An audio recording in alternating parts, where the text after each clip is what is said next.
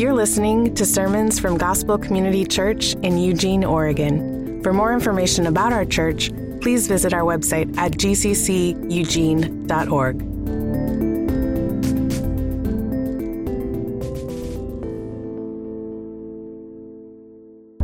The late minister, Robert Farrar Capon, said the Reformation was a time when people went blind, staggering drunk because they had discovered in the dusty basement of late medievalism a whole cellar full of 1500 year old, 200 proof grace. Bottle after bottle of pure distillate scripture that would convince anyone that God saves us single handedly. The Bible is a message of God's grace from beginning to end, and the Epistle of Romans is one of those letters that makes the gospel of grace explicitly clear. Drinking 200 proof alcohol would wreck you and could even kill you.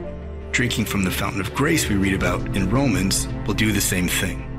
The 200 proof, pure, free, unfiltered gospel of grace that takes you right where you are will put our life of sin and rebellion to death while bringing forth a new man, unbound, unchained, to live a truly free and transformed life under a perfect king.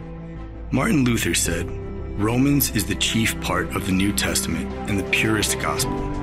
He said that every Christian should not only know it word for word, by heart, but also that they should occupy themselves with it every day as the bread of the soul.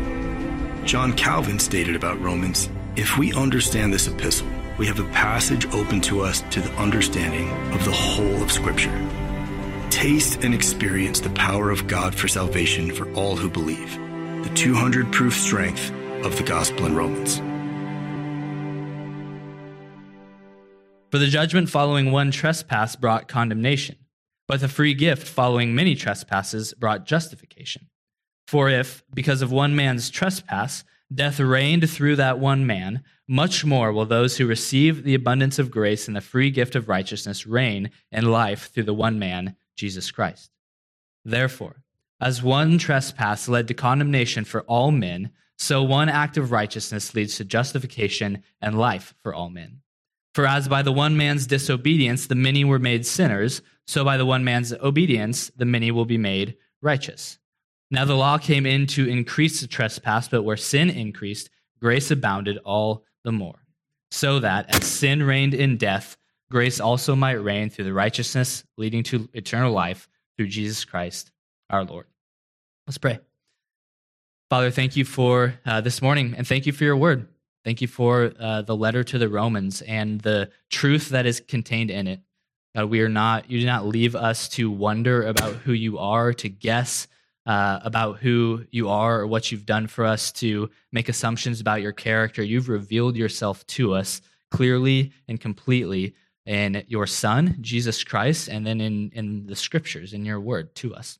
And so we come to that word with a desire to know you, the desire to hear from you, with a desire to conform our lives more into uh, the image of Jesus and what it looks like to follow him and be his disciples. So I pray that this morning that would happen, uh, that the gospel would be preached clearly, that you'd use me as your mouthpiece to uh, simply just communicate what you have already said in your word. And I pray that we would receive your word uh, with open hearts and minds and ears that you would use it to challenge us and convict us and change us and encourage us, and that we would all leave here this morning with a, a greater knowledge and understanding of just how much you love us and have shown that through Christ. I pray these things in Jesus' name. Amen. So, this morning, uh, we're going to be talking about the story of humanity. And it's a story that applies to everyone. Whether you're a Christian or not, if you're here investigating the claims of Christianity, if you're a friend or a family of someone who comes to GCC and they drug you here this morning against your will, wherever you are at, in every time and in every place, this is the story that applies to you. Mark, do you want me to switch to a different mic? Good? Better? All right. We'll do this. You're only going to get one hand from me today. Um, Okay, this is the true story of humanity, the true story of our existence. And it's a story that we're familiar with because it's a story that many other stories kind of riff off of uh, in our world. So I personally do not consider myself uh, a like huge Star Wars nerd. I will take the title of nerd in other areas. Star Wars is not one of them. Uh, but I've seen most of the movies, at least the original six, which I think are the only ones that really count if you're like a hardcore fan. Um, and I kind of get the general storyline, and I hope you all do as well. And I think that the general storyline of Star Wars illustrates some of the main ideas that we see in this text of Romans. Disclaimer the first one came out in 1977. The last one of the original six came out in 2005. If any of this is a spoiler, that's on you, and I have no sympathy, okay? By now, you should have watched these movies. Uh, the original six mo- Star Wars movies tell the story of, of two Skywalkers. It's a tale of two Skywalkers. The first, Anakin, uh, has this choice put before him to either become a Jedi or to choose to submit to the dark side, and which he does that. He takes that choice, he goes to the dark side and becomes the evil tyrant Darth Vader. Probably familiar with that name if you've never seen the movies. The second Skywalker is his son, Luke. And Luke is faced with the same decision, the same choice, and the same temptation to go to the dark side. But Luke resists that temptation, becomes a Jedi, and then ultimately actually redeems his father, the first Skywalker, through unconditional love and compassion. So in the end of the, the kind of original Skywalker uh, narrative, the Skywalker arc, Anakin, the first Skywalker, is redeemed by the love and compassion of the second Skywalker, Luke. And this is actually what George Lucas, the creator of Star Wars, says that these first original six movies are about. The whole arc is about the redemption of Anakin. So in the same way that Star Wars is a tale of two Skywalkers, this text today tells us a tale of two humans, two Adams, the first Adam disobeys, chooses the dark side, if you will, and is condemned to death. But the story culminates in the second Adam, a second human, redeeming the first through unconditional love and grace, which results in justification and life. So, Paul, in this passage or in this chapter of Romans, he's just finished explaining how our salvation, or explaining our salvation on a very personal level in verses 1 through 11, in the verses that precede these. He talks about the blessings that we receive by being justified in Christ. He talks about having access to God, having peace with God, and how we can endure suffering with joy and hope because we are, we have access to our loving Father. And now he transitions and almost, it's almost like he zooms out and goes from like a 30 foot view of salvation and, and, and sin and grace in the gospel to a 30,000 foot view of sin and salvation and, and explores what is the problem of humanity that requires Jesus' death in the first place. We'll get used to this one hand thing. This is, think of it like the global or cosmic picture of humanity the, the, the, big picture what, what is this human problem that required Jesus to come and die in the first place? This global picture is going to portray two humanities. One is in Adam, that, that humanity experiences death and condemnation. The other, huma- the other is in Christ, and that, experience, that humanity experiences righteousness, life, and justification. And every single pe- person, wherever you live, whenever you have lived, whatever you believe or don't believe, you are either in Adam or Christ. There's not a third option. There's no alternative. You are either in Adam or Christ. And this location has massive implications, not just for your life now and here and now, but also for your life into eternity. Because in Christ, if you are in Christ, you are free to live and free to die. And that's the main point this morning. In Christ, we are free to live and free to die.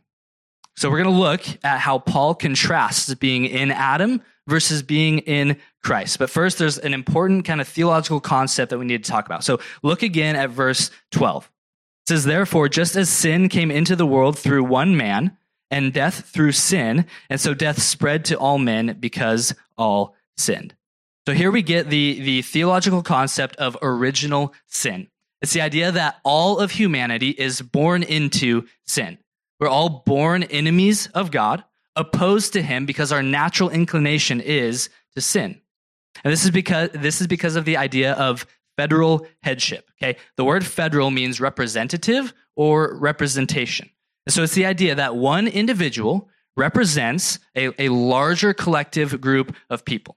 It's an idea or a concept that initially, because of our kind of individualism in our society, we might be a little uncomfortable with or, or might not fully agree with, but it's actually something, if we think about it, that we're really familiar with. So, for example, in a democratic political system, a larger group of people elects one person to represent them to make decisions based on that group of people's preferences and the good of that, that, that group of people. And hopefully, that representative is making decisions that the larger group that they represent would make. Now, obviously, we know that that doesn't always happen perfectly, uh, or maybe ever, depending on who you are. Um, But the, the concept of this federal headship is there in our political system. Another example would be the Olympics. If an Olympic athlete from the United States or on the US team wins a gold medal, you will often hear Americans say, We won gold. We won gold in swimming or high jump or the decathlon, whatever it might be. Now, we didn't do anything. We were sitting on our couch eating chips and dip and watching some athlete put blood, sweat, and tears uh, onto the track or in the pool or whatever it was to win the gold. But we can rightly say we won gold because that athlete represents us as a larger group of people. Lawyers represent their client in court. Companies will sometimes hire or choose an individual to negotiate business dealings with other businesses, and they make decisions on behalf of the entire company. Teams today, later today uh, in the Super Bowl, each team is going to send captains out to the middle of the field for the coin toss, and those captains represent the entirety of the team. That's this idea of federal headship. That one person represents a larger group of people so that their decisions and actions are the decisions and actions of the larger group. And what Paul is saying in this text is that Adam is the federal head of all of humanity. Adam was our representative. His actions and his decisions are our actions and decisions as humans. And Adam's actions and decisions were to sin, to rebel against God and disobey his command. And when Adam did that as our representative, all of humanity sinned as well. So it's not just that we all sin in the same way as Adam, that is true, but it is more than that. It's that we all sinned in Adam. When Adam sinned, all of humanity sinned with him. Uh, just uh, this morning, didn't hadn't thought of this, but someone told me a quote uh, from John MacArthur. It's not that uh, humanity sinned and therefore became sinners. We are sinners and therefore we sin. Our sinful identity and nature starts at birth. And it's not only Adam's sin, it's not only that Adam's sin is our sin, but the consequences for Adam's sin are also the consequences for us, namely death. So, this is what Paul is saying in verse 12. Just read it again. Now, with that idea in mind, hopefully you see it. Therefore, just as sin came into the world through one man, and death through sin, and so death spread to all men because all sin. Now, there's you could have some pushback. I think it's fair. And all those examples I gave, for the most part, we get to choose our representative. We theoretically get to elect our representative. Uh, the, the Olympic team is put together by someone. We, we choose our lawyer. We choose the captains on our team. We get a choice in who is representing us as a group of people. And so the pushback could be that we didn't choose Adam. Adam was not our choice. He was chosen for us. And if I was in the shoes of Adam, I would have made a different choice. I would have done a better job as a representative of humanity. But what we have to keep in mind is that God is the one who chose Adam, and God makes perfect choices.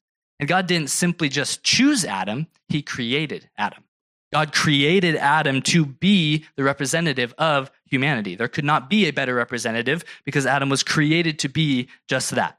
So any other human in the position of Adam would have made the exact same decision because God created him as humanity's representative.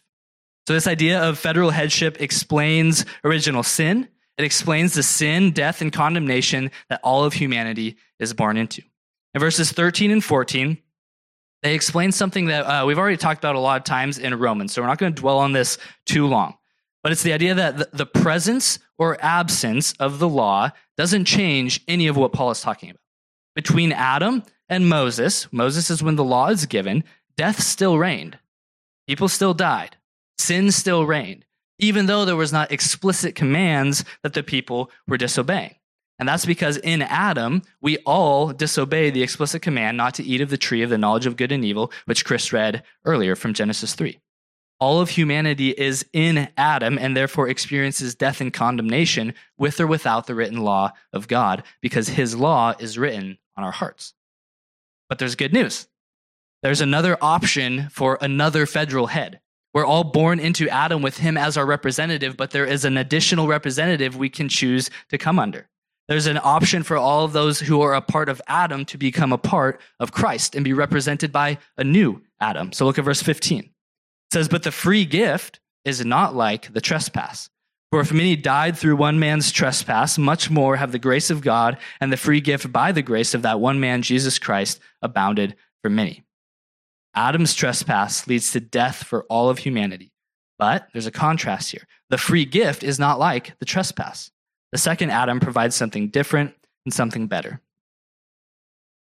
Paul is now going to contrast this trespass with the free gift, and he's going to highlight two specific things that we'll see. In Adam, we receive condemnation and death. In Christ, we receive justification and life. So, condemnation versus justification, and death versus life. Look at verse 16. It says, And the free gift is not like the result of that one man's sin. For the judgment following one trespass brought condemnation, but the free gift following many trespasses brought justification. So, condemnation it just comes from the root word to judge. And so it simply means a judgment or a penalty. In Adam, we are condemned. God has judged us as guilty and we are due to receive the punishment for our crimes. Maybe it's helpful to think about. I'll ask a rhetorical question, don't need to answer. Maybe you've thought about this, maybe you haven't. But what exactly does Jesus save us from? What are we saved from? Paul actually just told us right before this passage in uh, verse 9 of chapter 5. So if you're still in Romans 5, just look, look up at verse 9 real quick. It says, Since therefore we have now been justified by his blood, much more shall we be saved from him by or by him from the wrath of God. 1 Thessalonians 1:10 says something similar and to wait for his son from heaven whom he raised from the dead, Jesus who delivers us from the wrath to come. Jesus saves us from the wrath of God. In Adam, we are all condemned to wrath to judgment before a holy God because of our sin. Think sometimes we think of God as having two sides, like Dr. Jekyll and Mr. Hyde. There is God's loving and kind and gracious and good side, and then there is his like mean and wrathful and bad side. And maybe there, that kind of God we see in the Old Testament, we see a new God in the New Testament, or sometimes God gets his identities confused, and we, we, we separate God into these two distinct parts or two distinct people. But I think it's more accurate. Rather than thinking about God's wrath as something opposed to his love, we should think about his wrath as an extension of his love. God is wrathful and judges sin and evil because he is loving, not despite his love. We all want to see evil done away with. We want to see evil judged. We want to see bad things get the punishment that bad things deserve. We want a good God to judge evil. What we don't want is to admit that we are the evil that God needs to judge. It is because of us, because of humans, that sin and death reign in our world. And therefore, our good, loving God judges. He condemns. He pours out wrath to eliminate evil at its source, and we are the source. And so, if you are in Adam, there is condemnation. But if you're in Christ, there's justification. Look at 16 again, the second half. The judgment following one trespass, trespass brought condemnation, but the free gift following many trespasses brought justification. So one trespass led to condemnation, and then more trespasses leads to more condemnation. But there's a contrast. The free gift of God's grace in Jesus Christ brings justification. So justification is another legal term. If condemnation is penalty and judgment, justification is still in that legal realm. We're still in the courtroom of God condemned for our sin, but now a substitute steps in and takes our place so that we could be acquitted for our crimes, and that substitute is Jesus Christ. See, Jesus lived a perfect life. He never disobeyed God. He, never sinned in the same way that Adam did. he never succumbed to the temptations that we all face. He perfectly loved God and he perfectly loved others. But then he went to the cross to die a sacrificial death, a sinner's death, a criminal's death. And on the cross, he took our sin and our disobedience upon himself. So the condemnation and wrath that we deserve for our sin and evil was then poured out on Jesus Christ in our place. So now those who receive this gift, this gift of grace, who believe in Jesus, are justified, meaning we're declared not guilty. Not just not guilty, but righteous. Justification means that our sin is not counted against us, but it doesn't stop there. It means Jesus' righteousness and perfection is counted for us. So think about it in mathematical terms. Justification includes both subtraction and addition. The subtraction of sin and unrighteousness, and then the addition of righteousness and perfection of Christ. Paul puts it like this in 2 Corinthians 5 21. For our sake, he made him, Jesus, to be sin who knew no sin, so that in him, in Christ, we might become the righteousness of God. On the cross, God's justice is satisfied. His wrath is rightly poured out on sin, which Jesus took upon himself in his flesh, so that we all could escape the condemnation we deserve. In Adam, condemnation before a just and holy God, but in Christ, justification before that same just and holy God. In Christ, we are no longer enemies of God. We're no longer at odds with him. We're no longer opposed for him. We're no longer destined for eternal punishment apart from him. In Christ, our eternal future is secure. We've been made holy, made righteous, made pure, made spotless, made clean, made perfect. So that's the contrast between condemnation and justification. And now he contrasts death and life. Look at verse 17. For if, because of one man's trespass, death reigned through that one man, much more will those who receive the abundance of grace and the free gift of righteousness reign in life through the one man, Jesus Christ. God is the creator and sustainer of life. And in Genesis 1, we get this picture where God provides the tree of life in the Garden of Eden for Adam and Eve to enjoy forever. So the image there in that story is that God's presence, in God's presence, who is the giver of life, humanity can live forever and eat freely, freely from the tree of life as much as they desire, as much as they want. But then when sin enters into the world, Adam and Eve are expelled from the garden and they're cut off from the source of life, destined then to die. And we all, by nature of being in Adam are born east of Eden. We're born outside of the garden. We're born cut off from the same source of life. We're born to inevitably die. And this death is both physical and spiritual.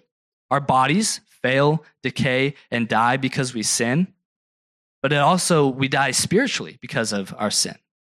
So in Adam, we are all headed towards an eternal existence apart from the source of life, eternal separation from God, eternal death. But contrast, in Christ, the abundance of grace is much more powerful than the trespass that brought death and brings life, a new reign, not of sin and death, but of righteousness and life. Through Jesus Christ, life then is restored to humanity. Access to God and the tree of life is granted once again. We're united to Christ, and when we're united to Christ, we're united to God Himself, who is the source of life. And this life has two important aspects it's abundant life now, but also eternal life later. Abundant life now means that in Christ we have, we can flourish on this earth. We can have joy and meaning and purpose and significance and identity and community all in Christ here and now. That's available. But then eternal life later means that though we will die physically, though our bodies will fail and pass away in this current world that is ruled by sin, we will rise again we will live forever in the presence of God in the new heavens and the new earth.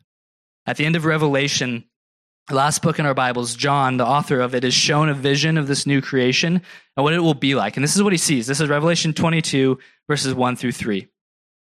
Notice how, how our Bible begins and how it ends. It says this Then the angel showed me the river of the water of life, bright as crystal, flowing from the throne of God and of the Lamb through the middle of the street of the city.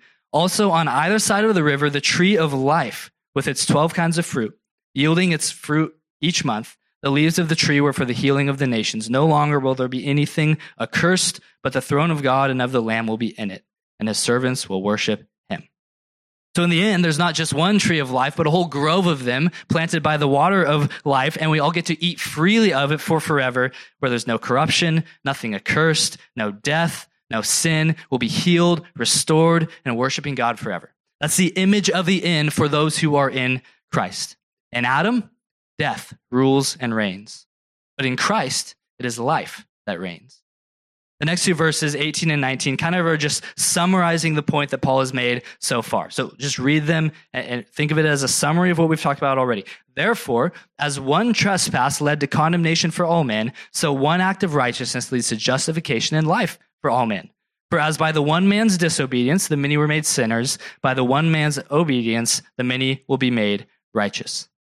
Adam's trespass and disobedience led to sin, condemnation, and death for all men, because all sinned, because he is our representative, our federal head. Christ's act of righteousness and obedience, his life, death, and resurrection led to justification and life for all who would come under his federal headship, who would be represented by him. But one pastor, Barry Cooper, put it this way The first Adam was tested in the Garden of Eden and failed. The last Adam was tested in the Garden of Gethsemane and won. The first walked towards a tree to carry out the ultimate act of damning disobedience.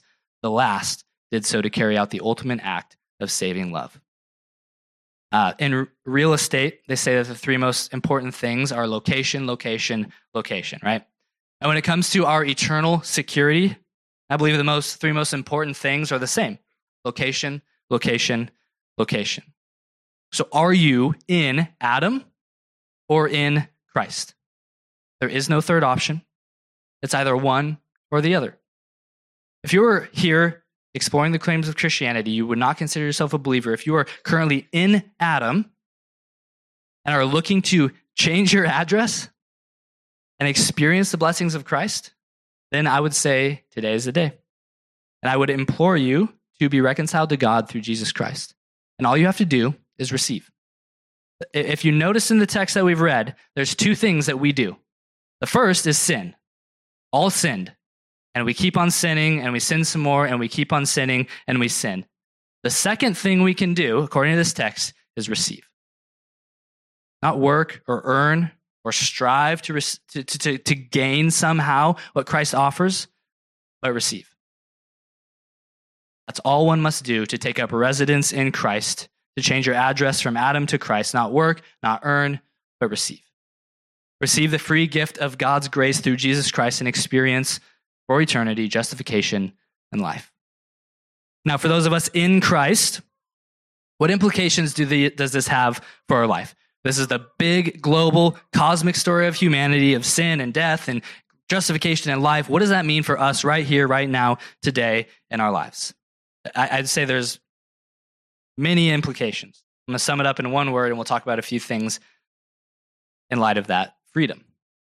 In Christ, we're free to live and free to die.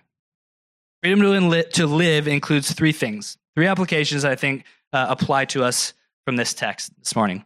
We're free to forget, we're free to forgive, and we're free to confess. First, we're free to forget. Because there is no condemnation for those in Christ, but because we are justified, we can forget the past. Now, this doesn't say that the past does not shape us, doesn't say that the past does not have an impact on us, doesn't say that we do not still uh, experience the consequences from sins of our past in, in, in like a natural sense, the natural consequences. But it is to say that the past does not give us our identity. The past does not define us as sons and daughters of the living God. In Christ, there is freedom to leave the shame and guilt from our past in the past. It was buried with Jesus in the tomb, and he left it there when he rose again. So we do not need to continue to wallow in the sin and shame and guilt of our past. We are free to forget. This also means not just the shame and guilt and the consequences for our sin we can forget, but it also means our sin we can forget. The, the, the, sins and trespasses in which we once walked, we no longer have to walk in. We can now choose to follow Christ, to repent of our sin, to walk in holiness and obedience to Jesus our Lord. We are free to do that. It's a good thing, and there's freedom to follow Jesus and forget the past and our old lives.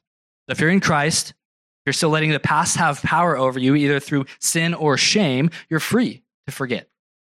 To forget what lies behind and strain forward to what lies ahead the prize, the goal of knowing Christ. We're also free to forgive. Uh, Douglas Murray is a political commentator and an author, and one of his books is called The Madness of Crowds. And in it, he explores kind of the current cultural climate that we find ourselves in right now with identity politics surrounding gender, race, and sexuality. And he talks a lot about cancel culture and the public shaming that comes from being on the wrong side of hot button issues.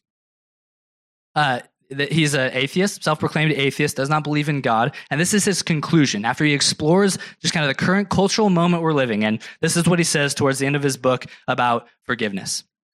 Long quote, I think it's worth it. So stick with me here. In some manner with which we still haven't begun even begun to wrestle, we have created a world in which forgiveness has become almost impossible, in which the sins of the father can certainly be visited upon the son and we remain remarkably unconcerned to create any mechanisms for, or consensus over how to address the resulting conundrum. The consensus for centuries was that only God could forgive the ultimate sins, but on a day to day level, the Christian tradition, among others, also stressed the desirability, if not the necessity, of forgiveness, even to the point of infinite forgiveness. As one of the consequences of the death of God, Friedrich Nietzsche foresaw that people could find themselves stuck in cycles of Christian theology with no way out. Specifically, that people would inherit the concepts of guilt, sin, and shame, but would be without the means of redemption with, the, with which the Christian religions also offered. Today, we do seem to live in a world where actions can have consequences we could have never imagined, where guilt and shame are more at hand than ever, and where we have no means whatsoever of redemption.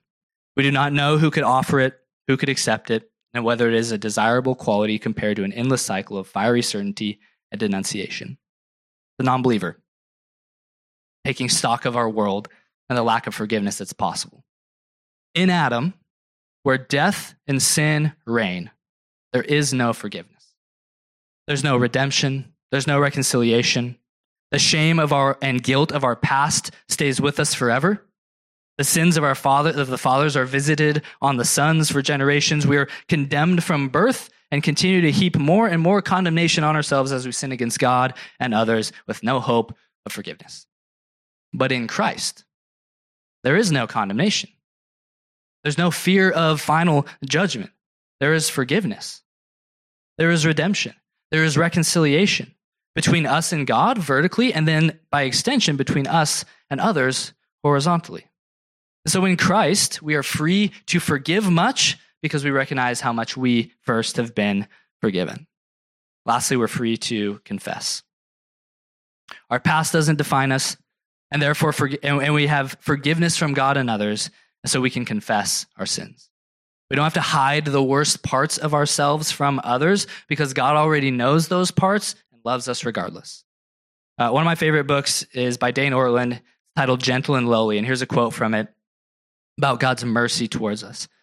Says that God is rich in mercy means that your regions of deepest shame and regret are not hotels through which divine mercy passes, but homes in which divine mercy abides.